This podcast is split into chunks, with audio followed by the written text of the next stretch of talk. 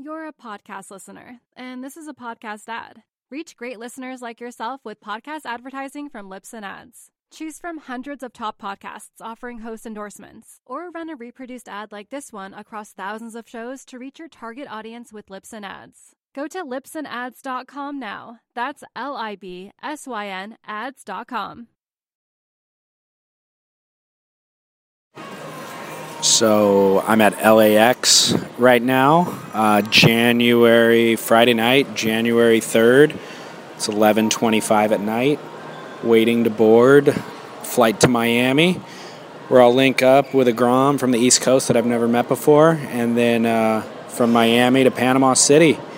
So if my voice sounds off, it's because I'm fighting some sort of sickness. I'm worried my wife's worried, I should say, that it might be bronchitis or something heavy, but it's probably just a cold or something. Anyways, uh, spent the last two days in bed and uh, not looking forward to the plane ride, but juiced up on meds and should be good. Panama, here we come.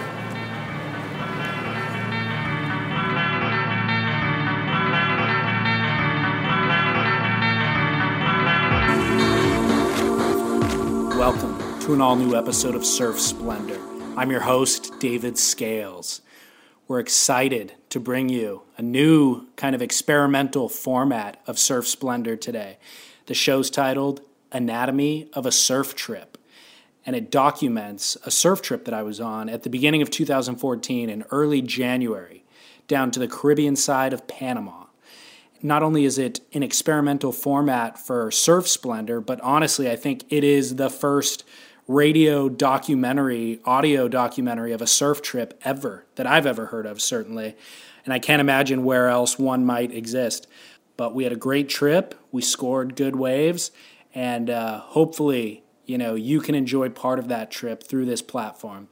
So thank you for joining us. If you're new to the show, please go back and listen to past episodes. Everything is archived for free on surfsplendorpodcast.com or on iTunes. If you're listening in iTunes or Stitcher, please make sure to rate the show, leave a review, particularly on this episode. Feel free to um, leave a comment on whether you liked it or not, how you feel it can be improved. And uh, we always enjoy hearing your feedback. You can also find us on social media at Surf Splendor. So, a lot happens on this trip, and uh, we're excited to bring you along for all the trials and tribulations involved with flights, boat rides, taxi rides, traveling with boards, and uh, and all the joy of catching good waves in a in a new country. So, thanks again for joining us. We're really glad to have you, and enjoy today's show.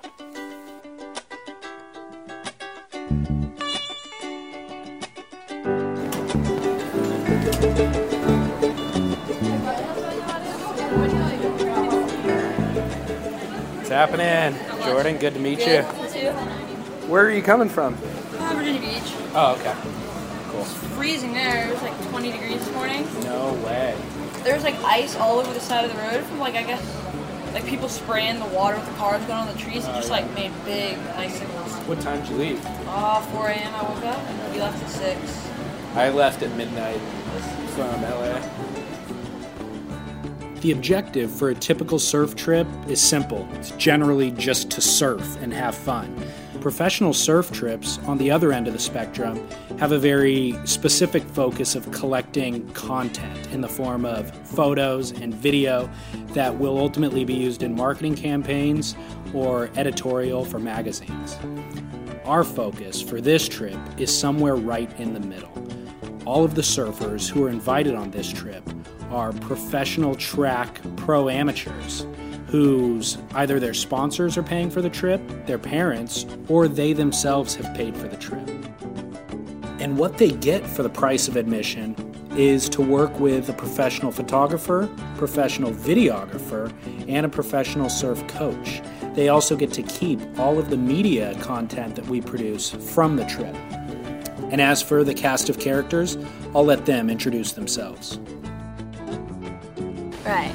I'm Jordan Montgomery. I'm 15 years old from Virginia. Oh, no, I'm 16. Jordan Montgomery, 16 years old from Virginia Beach, Virginia. Yeah, I'm from Ecuador. I'm 17 years old. Aurelio Prieto. Uh, my name's Derek Peters, Huntington Beach, California. 20 years old. But do I have to do like if I was talking or just like my name is whatever? Just my name is. Alright. Uh, my name is Jorge Limeropoulos. I am 17 years old. Uh, and I'm from Panama. And rounding out the crew, we have a tour guide and boat captain, Scott Balo, who owns Red Frog Bungalows, the resort that we'll be staying at. You'll hear more from him in a minute. And Tony Roberts, who uh, is a really highly regarded photographer and filmmaker, originally from Santa Cruz, California, but now living in Costa Rica. This trip is very similar to a normal photo mission. Um, we're prioritizing the waves for rippable and photogenic qualities. Um, we're very lucky to have Scott, who's very knowledgeable on the conditions and forecasts. And then, on top of all that, really breaking it down with Coach Eric, the technical aspect of surfing on so many different levels. So the difference would be it's much more technical, and the surfers are willing to be critiqued. They come here to be critiqued. They're generally a little more open-minded and uh, serious about getting the job done. And the man who's responsible for organizing this trip is Eric Kramer. I'll let Eric introduce himself and give you his background. Well, basically, what I do at home is I provide a lot of different services to um, different people that are looking to better themselves within the surfing world, um, whether it's be coaching or education through clinics and seminars and courses, or judging or training judges, lots of different avenues. And then this International Surf Camp came about as just another program of the Business International Surf Services to provide a really quality service, but instead of being in the kind of typical beach break that you would find at your hometown, we were going to take it to a quality world-class surf break. As far as me and, and my role within you know the surfing industry, I, I feel really fortunate to be involved with surfing my entire life. Um, when I was a little kid, I was like, what do you want to be when you grow up? I want to be able to surf forever. Didn't really know what I wanted to do, but I know I wanted to be involved with surfing because it was just something that I had a love for since the beginning. Both my parents um, were surfers. My mom was a very competitive surfer, so it just I was around surfing since day one. And so I had a, a long um, competitive career. Did a lot of the you know amateur events, the the NSSA, the USSF, the WSA, US Surf Team, all that kind of stuff. Came up into the PSAA, so I had all the competition, and then just kind of by accident, I stumbled into judging, um, and find myself really good at it, and did a couple years on the, you know, kind of came up surfing the professional events and started judging the amateur ones, and then basically started um, judging the professional ones. And after a couple of years, then the ASP came along and asked me to do their international events. And so from there, from 1998 to 2008, I spent 11 years judging on the ASP WCT tour um, and basically doing almost all the events around the world. And that was a really great experience for me because if I was a competitor, all of a sudden I was on the other side of the fence. I was judging, I was getting to watch, you know, some of my peers um, excelled at that upper level and watching you know their careers take flight and but I was still involved with it and I was going to the spots and, and it was really really great but then after 11 years on tour it, it was time to move on and I didn't want to be um, you know I was basically at the top of my career and I was like all right let's let's get out while you're on top um, and just take this experience and apply it somewhere else and that was where me and my wife who I met while I was on tour um, from Brazil we spent a lot of time down in Brazil. We formed our business together, International Surf Services, and that's when I got really into the coaching.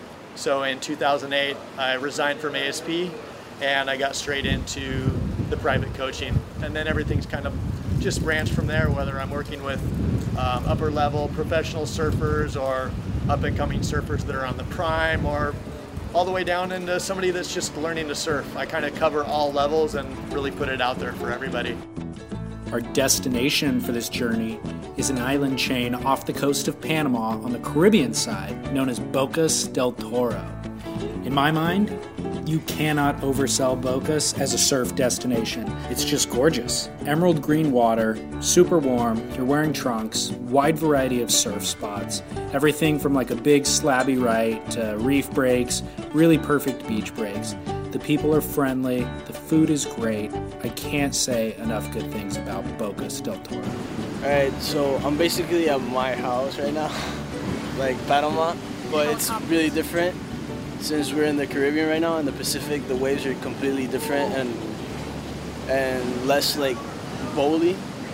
So surfing in the Pacific, surfing here is like a pretty big difference since the wave is is kind of more difficult, but it's still super good out here. Yeah.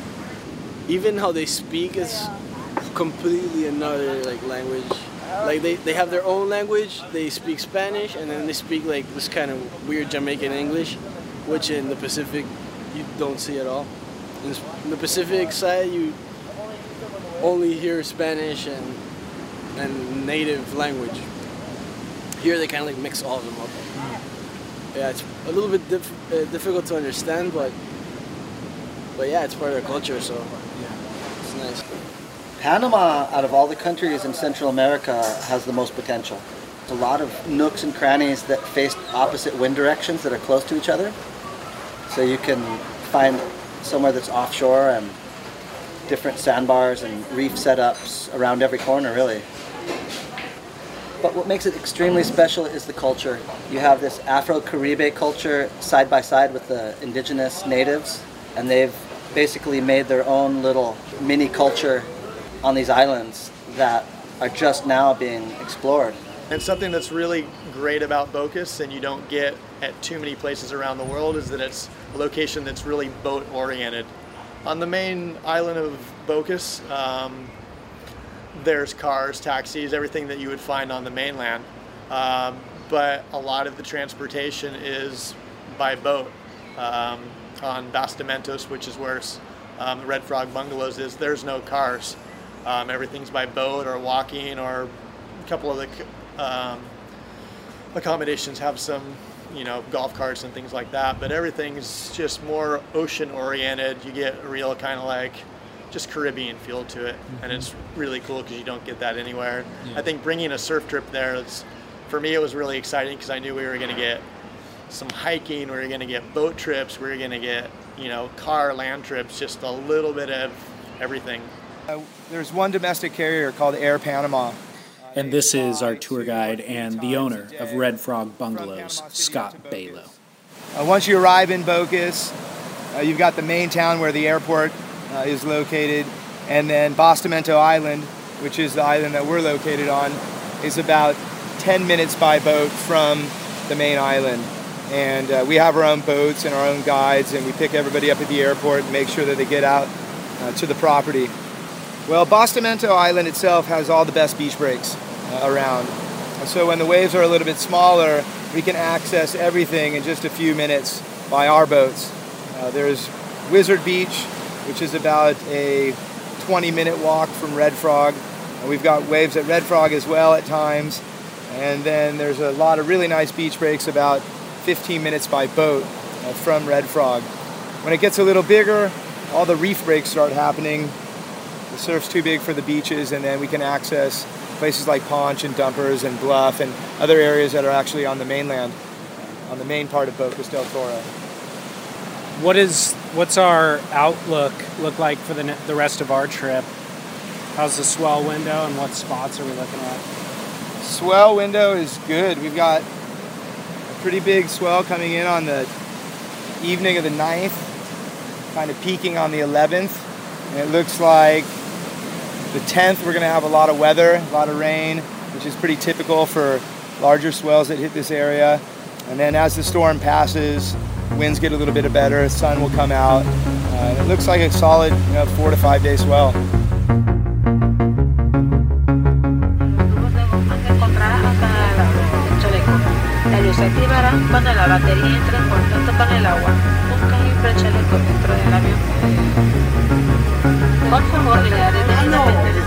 Bien.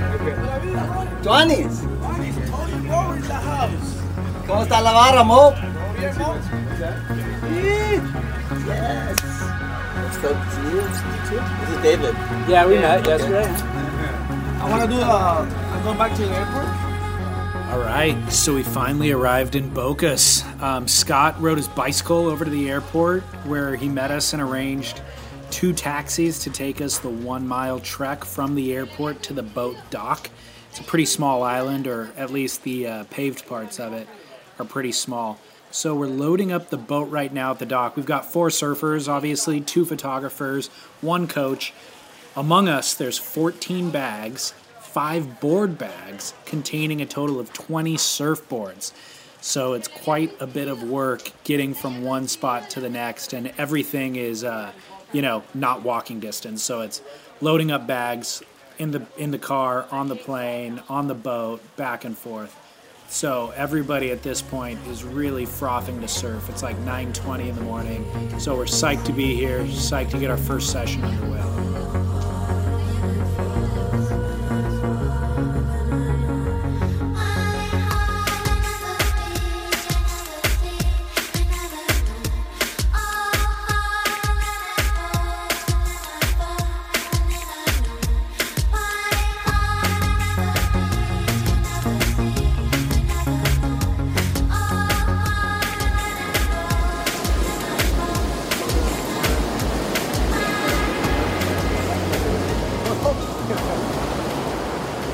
Surf report, boys. Little movido out there, little uh, chumpy. But we got the crew. Yep. A little bit of morning sickness going on, a little bit wishy-washy, but I'm sure there's some gems to be had. It's Gonna be real exciting. Stay tuned. All right, so we're here at a surf spot called Bluff. Um, Bluff is just this super impressive thumping beach break that just breaks 10 yards offshore.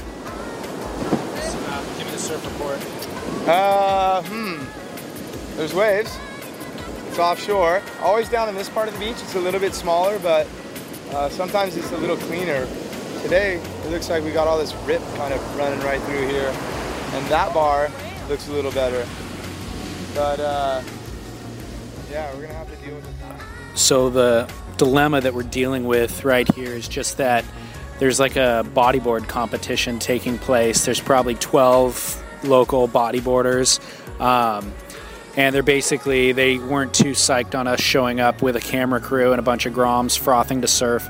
So one of the dudes came over and basically just asked us not to paddle out.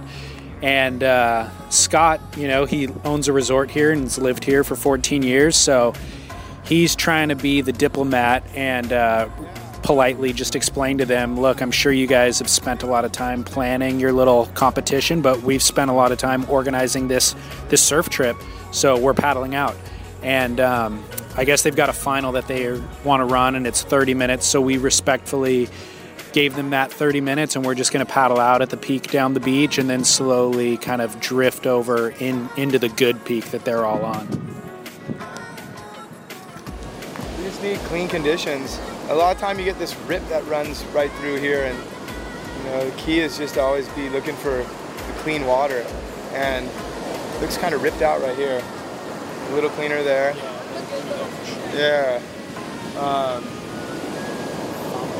thumping. Yeah, uh, kind of a tough call. It's a big beach break, so you just got to find the right sandbar. And I don't know if Might be one this is it. where we just paddle out and wait. That's what I think. Oh my God, look at that one down there though. Might be spot down there. You go fly down the line and then one single right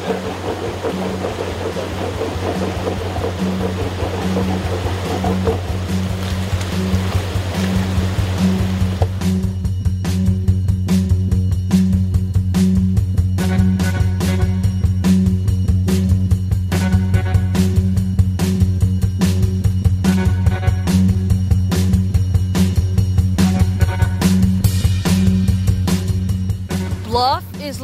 Waimea shore break, but smaller. It's probably like the hardest wave. just because the drop is just so shallow and heavy. But if you can get one, you definitely scored. Definitely different coming from really small waves and then going straight into that one. It was a little different just trying to paddle into it and get a good drop and a good little wave. But if you caught like the medium sized ones versus the large ones, you could get a really nice barrel. Yeah, it looks easy. Like from outside, I was like just getting psyched. I'm let's go get barrels. And it looks so easy, but once I got, I just felt like I was underwater, and this thing was just so huge. Like when I dug dive, I could feel like my legs going out, so heavy. So I was like eating sand like for first four waves, and then I was just like, okay, I need to make one. I was just getting concentrated and just then at the same time getting frustrated. My just to go swim to the shore, get my board. I was like, damn, I need to make one wave. And then it's so hard. You need to just to paddle just so hard, and then you just made the drop, and then just you're in this like box. From outside doesn't look that heavy, but once you are in, it just feels like freaking. I don't know where, but but then I just got kind of the rhythm, so I kind of did better. I just got one or two barrels that made me happy. But it's crazy how you can get 20 waves and just two of them are good ones and those are clips. And I'm so tired, just like wipe out and wipe out. I think I still have sand inside my ears. Uh, probably Derek and Aurelio. They were just on every set and just kind of like they had the wave down right when they got out there. And me and uh, George or Jorge, same person, uh, we just kind of like started off kind of weird and kind of worked our way up, but they just started off with a bang. Yeah, we basically uh, pulled up here at Bluff. Pretty good wave. Um, it's it's in it's in a way kind of like a wave at home. Um, it's a very similar wave, but with nobody out, and uh, it's it's a very hollow, quick shore break slab that's um, very hard to make drops at times. So it's a it's a challenging wave, but there's definitely opportunity for some insane ride dogger. Um, it was a little tricky, you know. I haven't we haven't really got the surf waves like that, or I haven't got to surf waves similar to this in quite a while. So you know, just adjusting, and it was very good for a little, for probably a 30 minute to an hour window, and uh, got a couple waves, but definitely didn't perform the way I wanted to. And that's just first session here, and um, getting used to you know a spot that you haven't surfed before. It, it, it always takes some time to do that.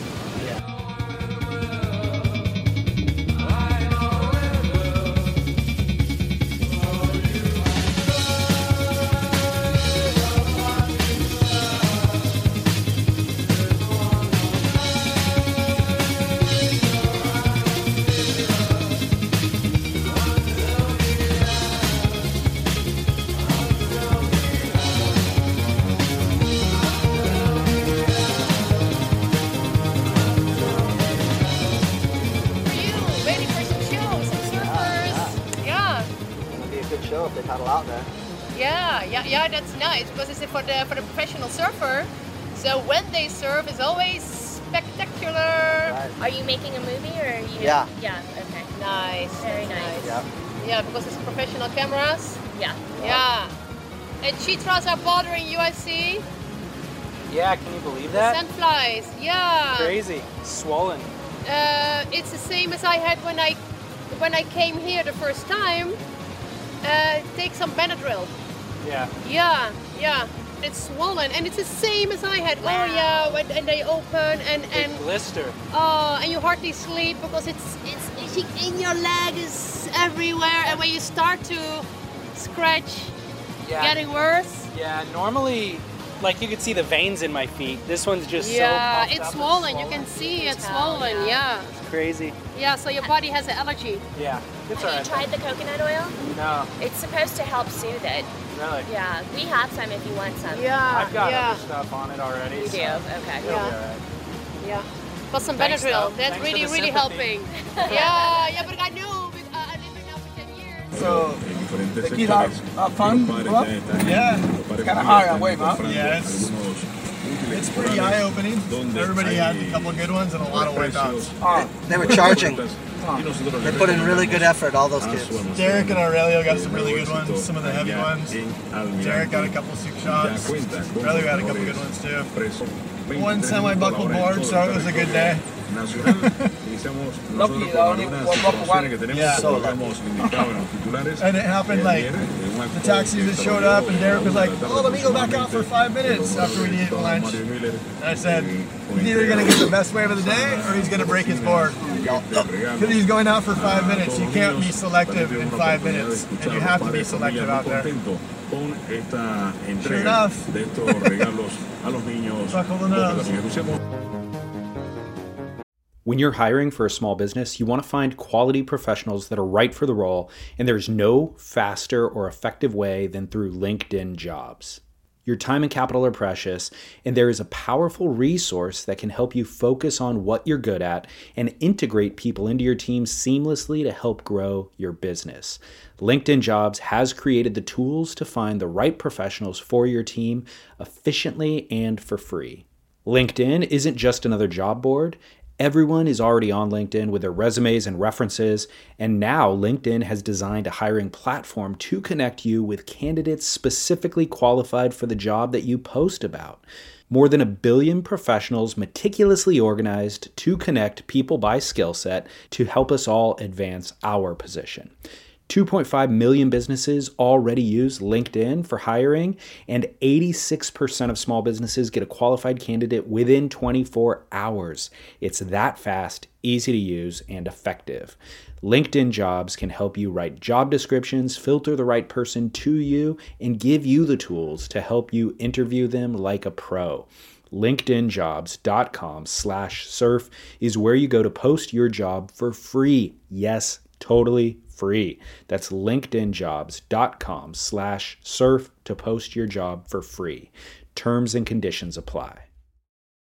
You're a podcast listener, and this is a podcast ad. Reach great listeners like yourself with podcast advertising from Libsyn Ads. Choose from hundreds of top podcasts offering host endorsements, or run a reproduced ad like this one across thousands of shows to reach your target audience with Libsyn Ads. Go to libsynads.com now. That's L I B S Y N ads.com.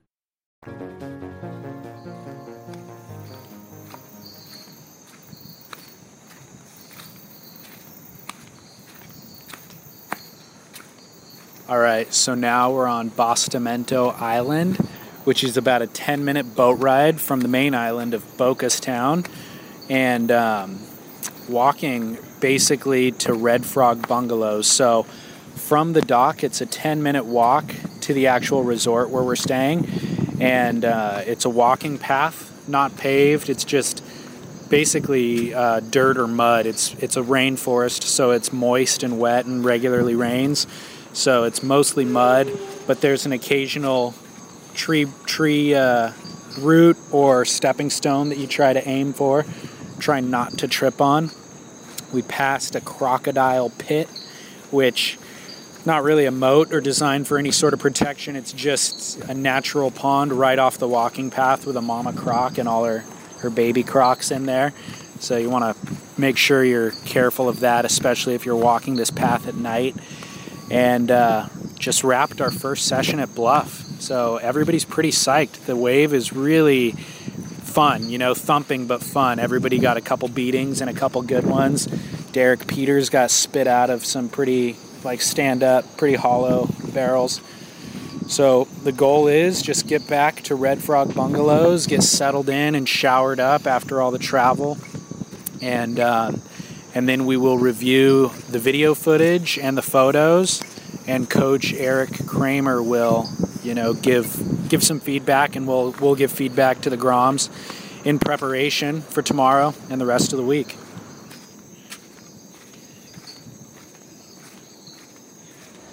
I think it's amazing opportunity for these surfers to learn about themselves on a trip like this. What we try to teach them is to be individuals. It's really a great opportunity for them to step their game up if they really want to make a living at this. I think by the same token, we're letting them know that it's okay not to be a pro surfer. That it's good to actually finish school, have a second plan, not to put all your eggs in one basket, and to become a well-rounded individual. Being a pro surfer is not the end all. Yeah. It's not the greatest job in the world, actually. I envy people who can surf whenever they want, you know, and then do their job, their normal job. And uh, for a pro surfer, you know, they they have to surf a lot when they're not interested in paddling out. They have to pull into closeout sometimes. They have to go right, but they really want to go left. And putting effort into getting a good photo and into getting published is something that most surfers don't even think about. Yeah. They think that they're going to surf good, a photographer is going to follow them around and just get the shot, but it doesn't work like that. Um, being a professional surfer is about, first and foremost, connecting with the photographer. Once they get a good photo, being on top of that image. Skateboarders choose every single ad shot that's run. In the skate industry, you can't just grab a photo of some guy and, and print it. He might be doing a trick on the same handrail that somebody already did a harder trick on. And so I think surfers could really learn a lot from that. A proactive surfer can contact the photographer, get their hands on the image, send it to the company and say, this is the image I want for my next ad. Mm-hmm. Most surfers don't do that, and their ad comes out and it's a photo that doesn't really represent their surfing, and they're not happy with it. But in reality, they could have been proactive because a company loves a surfer that's going to take that approach and help the art director, help the team manager, help everybody in the company promote the brand. Right. It's real simple. Yeah. It's all about promoting the brand.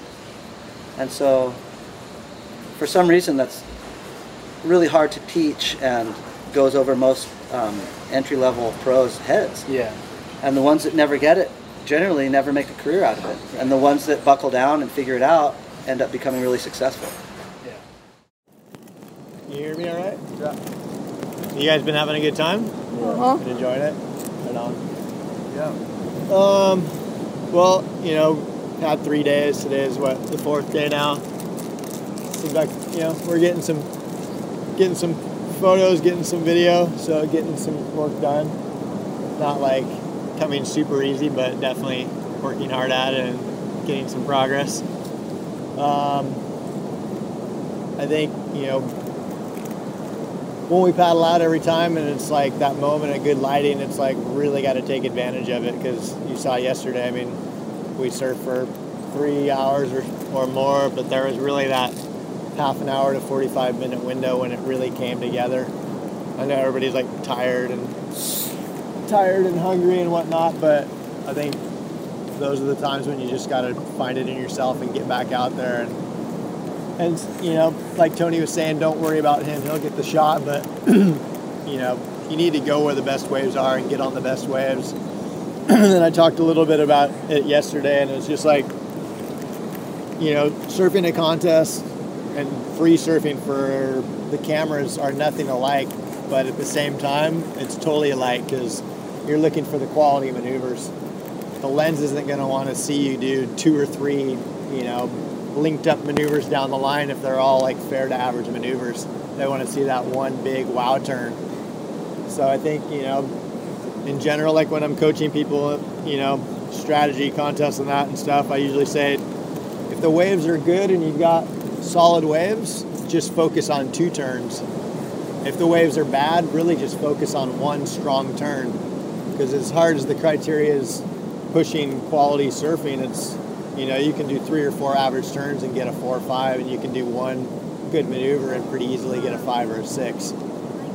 Um, and then it's just all about the critical section. Like Tony said, and I think Dave said is I don't know if he said it as well, but you guys are taking off on those small ones or the foamy ones or the ones with non-critical section. It's already a waste of time for these guys to be, you know, taking the photos because it's already going to be a throwaway shot. Um, as far as like technique and stuff, it's you know I think um, it's just so much about the bottom turn.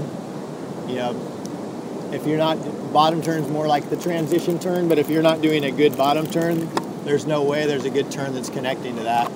It's going to be flat and forward down the line, mid face probably. The more you open your bottom turn, the more you're going to be able to come vertically up into the lip. You've just got that projection off the bottom. and then you're wanting to put it up into the lip. Use that whole way from the bottom all the way to the top. That's like the number one thing, bottom turn. Number two thing is top turn all the way into the lip. And then the most important thing to turn your surfing into good or excellent surfing is the follow through. Bottom turn, top turn, follow through. Because there's a lot of people that just come off the bottom, do a beautiful bottom turn, put it up in the lip, and then they just leave it there. And they let the board bring it down, or they let the wave bring it down. But you watch the surfers on the CT, and every turn is bottom turn, top turn, and then it's ah, just full follow through. Board just completely changes direction. And even on the CT, I mean, they're all the best surfers in the world, but you see some of the guys do it so much more than the other ones. And every turn is bottom turn, top turn, follow through, pushing it through, driving it down on their own. On the carves or even on the lip turns, they're pushing it through so hard that they're like driving it through all the way into that next bottom turn, which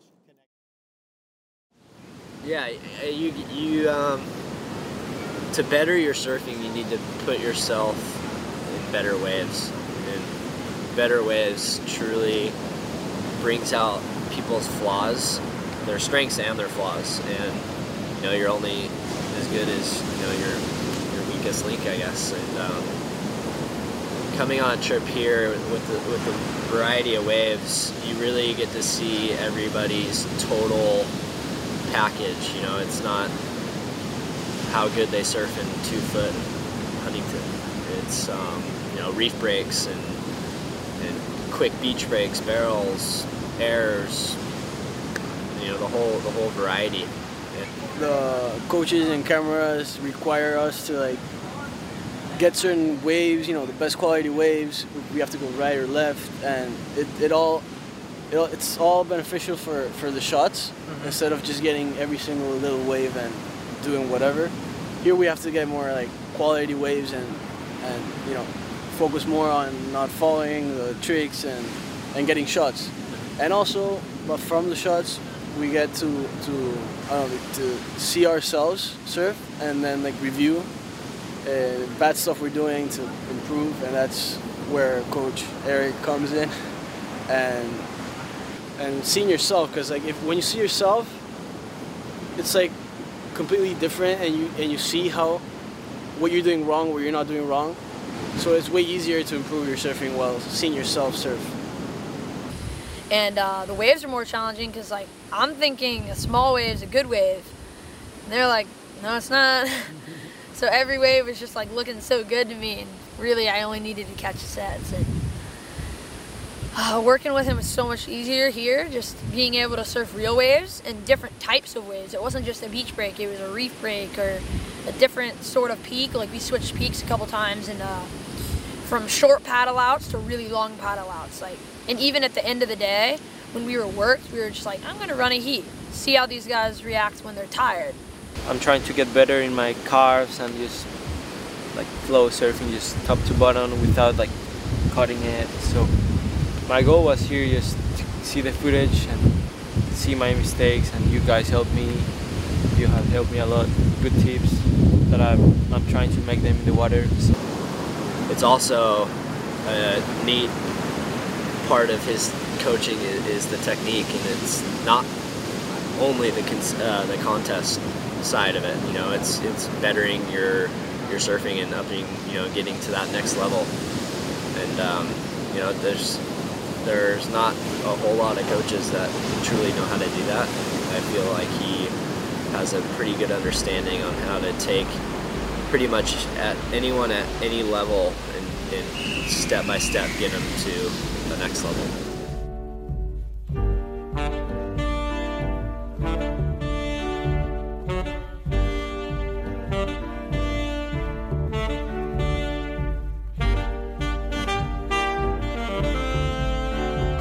Before every session, we give the surfers our opinion on what's going to make the best photos.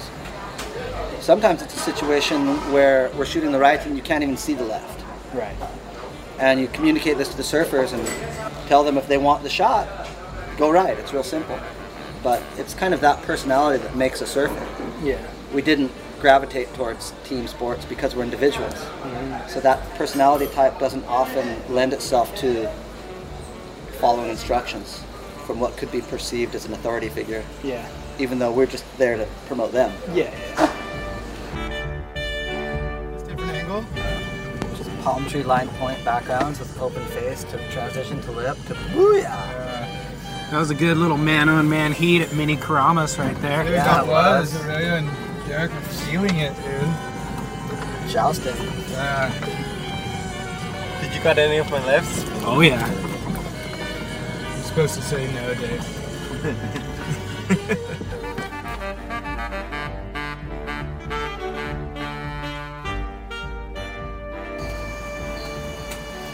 I see you going left every time, but I like your backhand even better.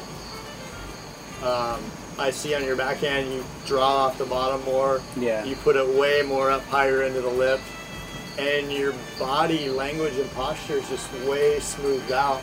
You're heavier on your back foot, whereas in your front hand you're heavier on your front foot.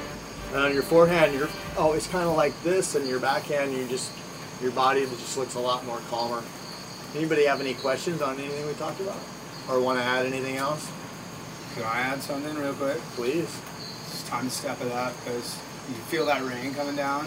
It's gonna be good the next few days on the reefs. It's time to step it up and bring the A game. Step it up, Bring the A game.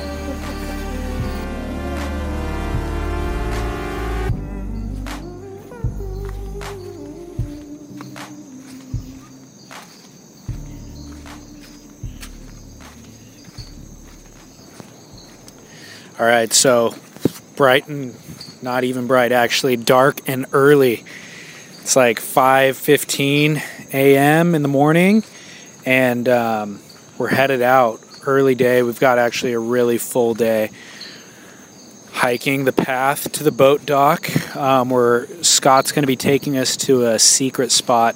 He's being really, really vague about it. We don't know if we're going to an island or um, if it's mainland Panama or what. But Scott, it's a secret spot that um, Scott took Mick Fanning and Tom Curren and Taylor Steele to when they were down here filming Missing, and um, and they scored it. And he's saying that the conditions today are supposed to be really similar to that day, so that's where we are headed. He said it's going to be a real cultural experience. Um, eh, but it's a two-hour boat ride, and we are going to hit some rain and and uh, wind along that ride. So hopefully we'll survive that and get some good waves. Um, the boys, the surfers, are all actually doing really well. Like compared to the first day on the trip, we've given them a lot of feedback, and I think that their surfing has really improved just in the last few days. So I think that's really cool to see, and especially now that we're kind of headed to the best spot and uh, the waves are supposed to be good. Hopefully, they'll be able to, you know, showcase kind of some of their improvements and feel accomplished uh, because of that.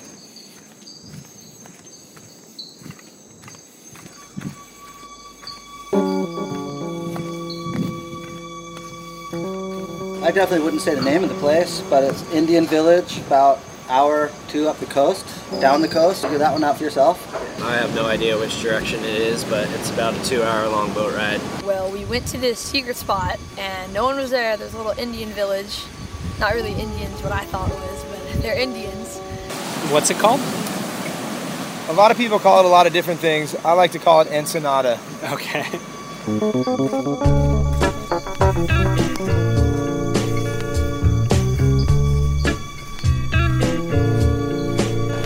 and uh, it's just full Nat Geo go surfing. You know, you walk through this Indian village. Um, you can tell the style of life hasn't changed for centuries. You know, they're still in thatched huts. And uh, we had to walk through this little trail and had these nice little kids carry our boards and You know, when you pull up there, there's the local kids that you know will, will carry your carry your surfboard, your camera gear, your wetsuit, whatever they can, just to make a buck or two.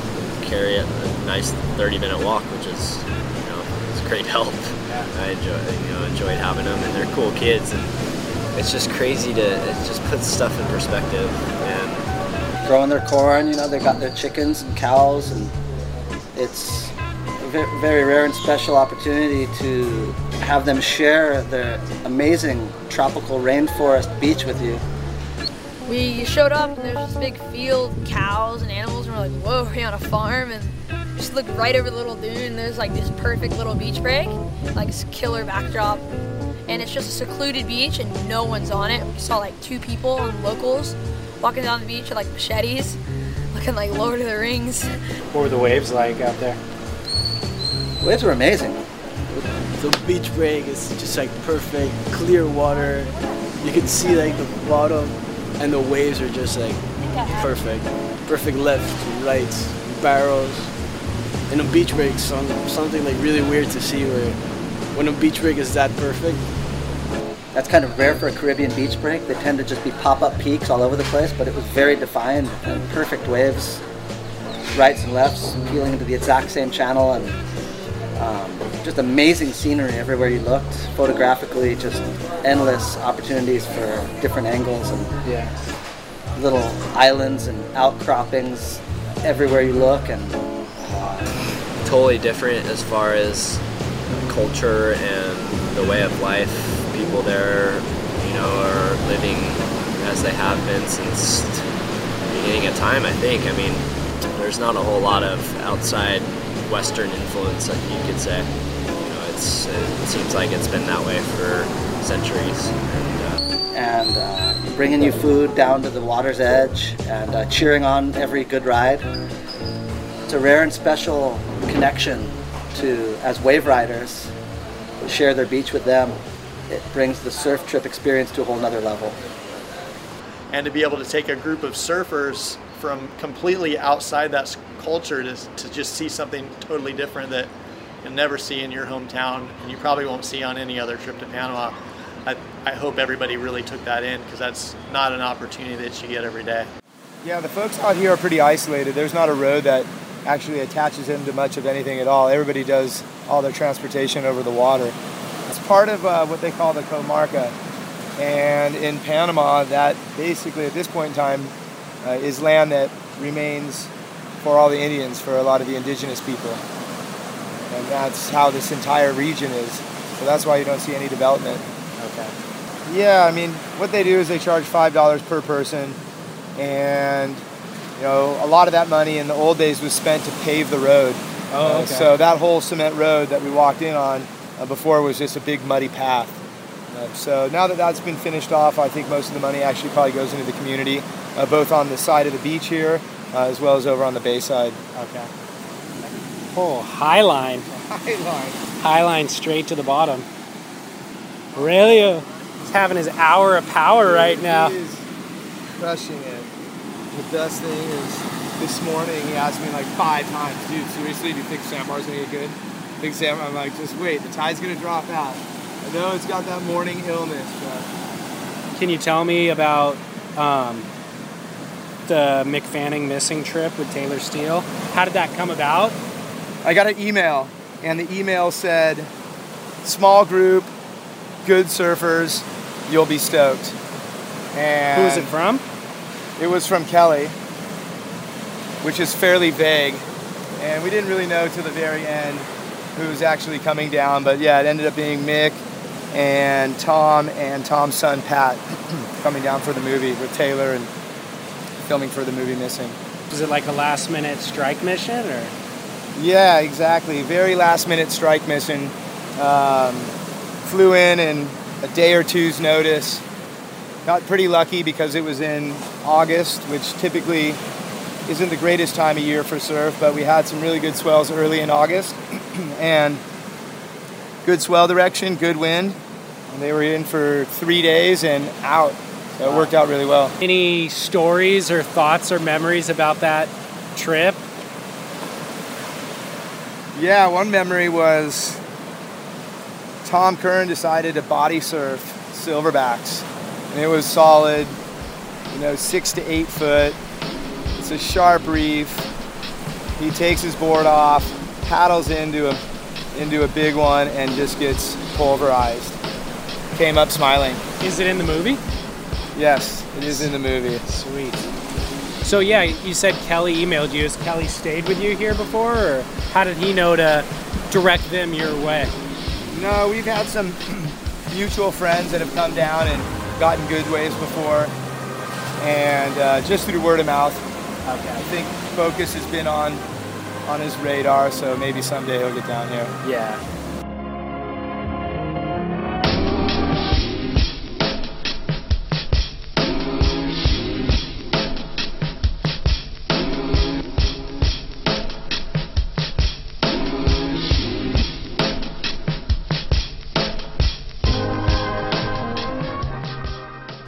There's no formula to make a career out of the sport, but there's certainly proven methods. And so the objective of the trip was to kind of teach them some of those methods, give them some of the tools that it takes to succeed in the industry, and um, and specifically one of the ways of succeeding in the industry is going on surf trips and and knowing how to travel and interact with cultures, the work ethic that's involved with traveling to waves when you're tired, getting up early in the morning, having your body adjust to different diets when you're on the road. And so this is kind of, um, you know, this is a, a training camp and it's practice for what it's like to be a professional surfer. For me to kind of be a part of that and help influence and craft the surfer's path and experience and career is kind of a little bit more substantial trip than just the strictly self-serving video trip. My goal here in Bocas was to to to get clips and also to improve my surfing with techniques and, and tactics. Uh, and yeah, pretty much that's what's happening right now. I'm improving better a, a lot of tips and applying them on my surfing and it's a big difference. I think it's a super nice group of people just pushing ourselves each other to get big waves, good barrels, and yeah, that really helped me here.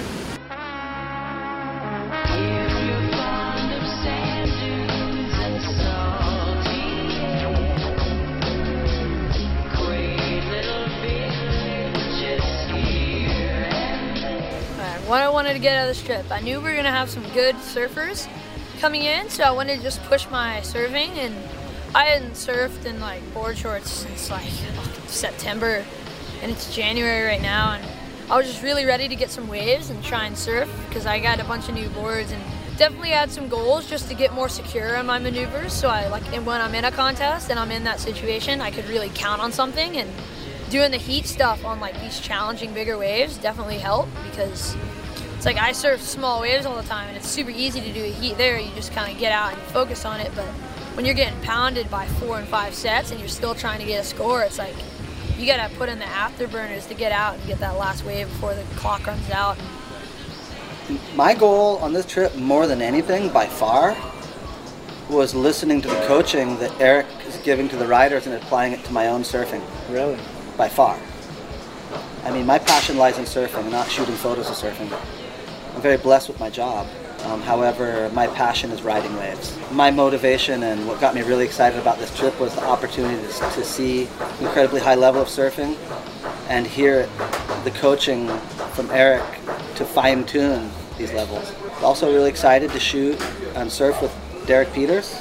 I had the opportunity to shoot with him in Costa Rica, Nicaragua, El Salvador, and now Panama. And he's one of those just amazing talents that not only have an incredibly high level of surfing, but very intelligent and also a team player on land and in the water. And that just makes the shoot so incredibly productive. If you see him sitting somewhere, you can line up a foreground and say, okay, if I'm standing here and he goes right, all he has to do is put something between, for example, these two trees, and there's going to be this amazing frame. And he always delivers.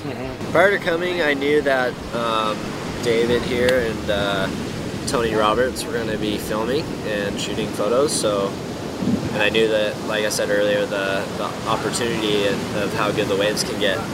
So it was just it was just um, really a good package deal, and um, I, like I said, the waves are insane. So it's it's pretty much a no-brainer. I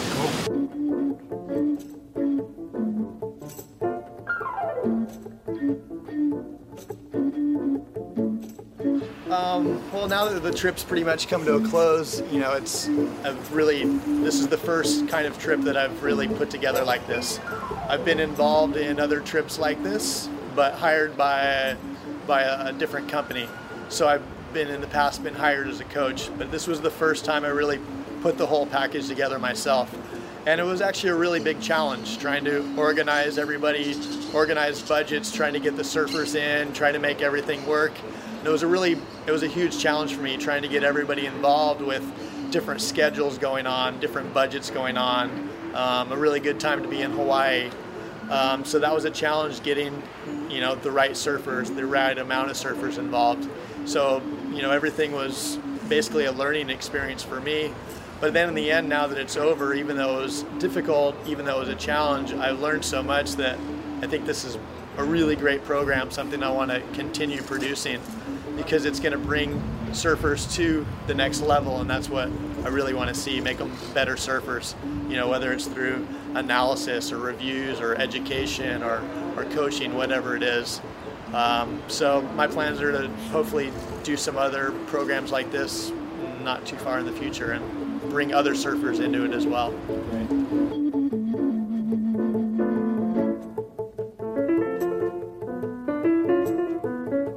We will post video and photos from this trip on surfsplendorpodcast.com.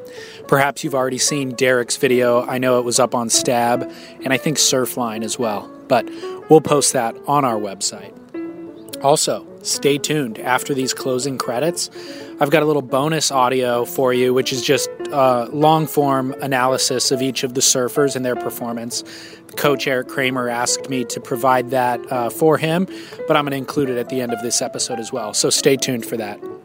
A big thanks to Eric Kramer and International Surf Services for inviting me to be a part of this trip. I hope that there are more to come in the future. And if you'd like to learn more about Eric, you can find his information also on our website, surfsplendorpodcast.com. Secondly, thanks to Scott Balo and Red Frog Bungalows in Bocas del Toro, Panama. You can also find their information on our website, and they have a Facebook page which they update with surf photos and uh, lots of other stuff. So make sure to track them down. And if you are ever in Bocas, that is the place to stay, especially if you're a surfer. Um, as you heard, Mick Fanning and that crew stayed with him, Julian Wilson in the last year, Dion Agius. So, pretty much everybody who travels down there stays with Scott. So, make sure you check that out. If you're curious about the music from this episode, including this little jazzy number by Yusef Lateef, uh, you can find the complete archive of music from this episode and all past episodes on our website. There's a page dedicated to that, it's sorted by episode. Uh, you can find us on social media at Surf Splendor. Make sure to follow us on Instagram and Facebook and Twitter. Lastly, if you're listening to this show in iTunes or Stitcher, please, as always, make sure to rate the show and even leave a review. That just helps other people to find the show. Thanks as always for listening. Thank you for sharing this program with a friend. That is the only advertising that we have, and it is a great way to help ensure future episodes of this show. The more people that are listening, the more shows we will be able to produce. So, thanks as always. Stay tuned for the bonus audio coming up, and as always, aloha.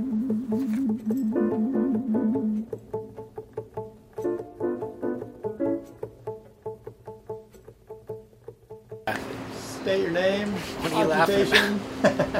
You make me feel awkward if you laugh. You're on the other side. That's pretty weird, huh? Whatever. I'm cool with it. What did you think of the surfers? Um, I've of the four surfers on the trip, I've worked with two of them previously. Derek Peters is a Huntington Beach surfer, which is where I'm from, and so we've actually worked together by filming. You know, me filming him surfing essentially. We've worked together for a number of years, and so I've seen him come up and progress in his surfing. And Derek's had um, an interesting last couple of years. He was really one of the top performing surfers in his age group for a lot of years. And he lost his main sponsor, like a lot of people have in the last year. And so he's at that 20 year old mark where he's at a pivotal pivotal time where it's either get a real job and forget about your your surfing dream or buckle down and figure out a way to make this work. And so this trip for Derek was uh, part of that effort of buckling down. And as the filmer who's worked with him for a lot of years, it's good to see him find that new gear. I think that when you're in Huntington Beach, things come easily, sponsors come easily, and it's a pretty affluent area. And, um, you know, young kids, they get a lot early on when in Orange County. And so Derek might have had some of that going on where he was a talented surfer, but because of it, the industry compensated him. So to have that taken away forced him to dig deep and find this new gear. And I think that we experienced that on this trip. He was able to surf some waves that maybe were a little bit bigger and more, I don't know, powerful than the waves that he surfs at home. But he really stepped up and uh, and excelled in those waves. Furthermore, he really just showed his work ethic on the trip, and I think that that says a lot about him, but it also sets the tone for the other kids. And some of those other kids are younger, so they look up to him, and for them to kind of learn, hey, this isn't just about paddling out and getting barreled. It's about working through lunch. You know, like the waves turned on on our first or second day when we sat down to eat lunch after we had just surfed four hours. Derek ordered his food and then paddled out and surfed for an hour and let his food get cold on the table because he knew that was the one window that the waves were going to be good that day. So that says a lot about Derek. And um, Aurelio, I've uh, done. I've spent probably two weeks with Aurelio total. Um, once in California and then once in Nicaragua on another surf trip. He's a young kid from Ecuador who's got a lot of potential, but also a lot working against him. In that there's not industry infrastructure in Central America at large, but certainly not in Ecuador. So he's his kind of stone or his um, kind of uh, speed bump that he'll have to face with his career is just ex- getting exposure in Ecuador. And it's expensive to travel outside of Ecuador to get some of that exposure. So he'll probably have to do that and figure out a, a way to do that. And he has the talent, and his father's helpful, and he has the the helping hands that he needs to get there. It's just he's going to have to maneuver the pieces in order to get to where he needs to be in his career. It won't come as easily as if he was from Orange County or or anywhere in the U.S. for that matter. So, but Aurelio surfs incredibly well. Um, he has highs and lows, but his highs are pretty high. He's really powerful and really stylish and exciting to watch. And so, for that reason, I'm rooting for Aurelio. You know, um, on a wave to wave moment as well. Like when you see him take off on a wave, it's like, please just belt this thing because I know you can do it. And when he does it, it's that much more gratifying. You know, so um, I think there's a lot to come with Aurelio. Jordan Montgomery's from the East Coast, Virginia Beach. I've never worked with him before, and he's a young kid um, who's got a bright future.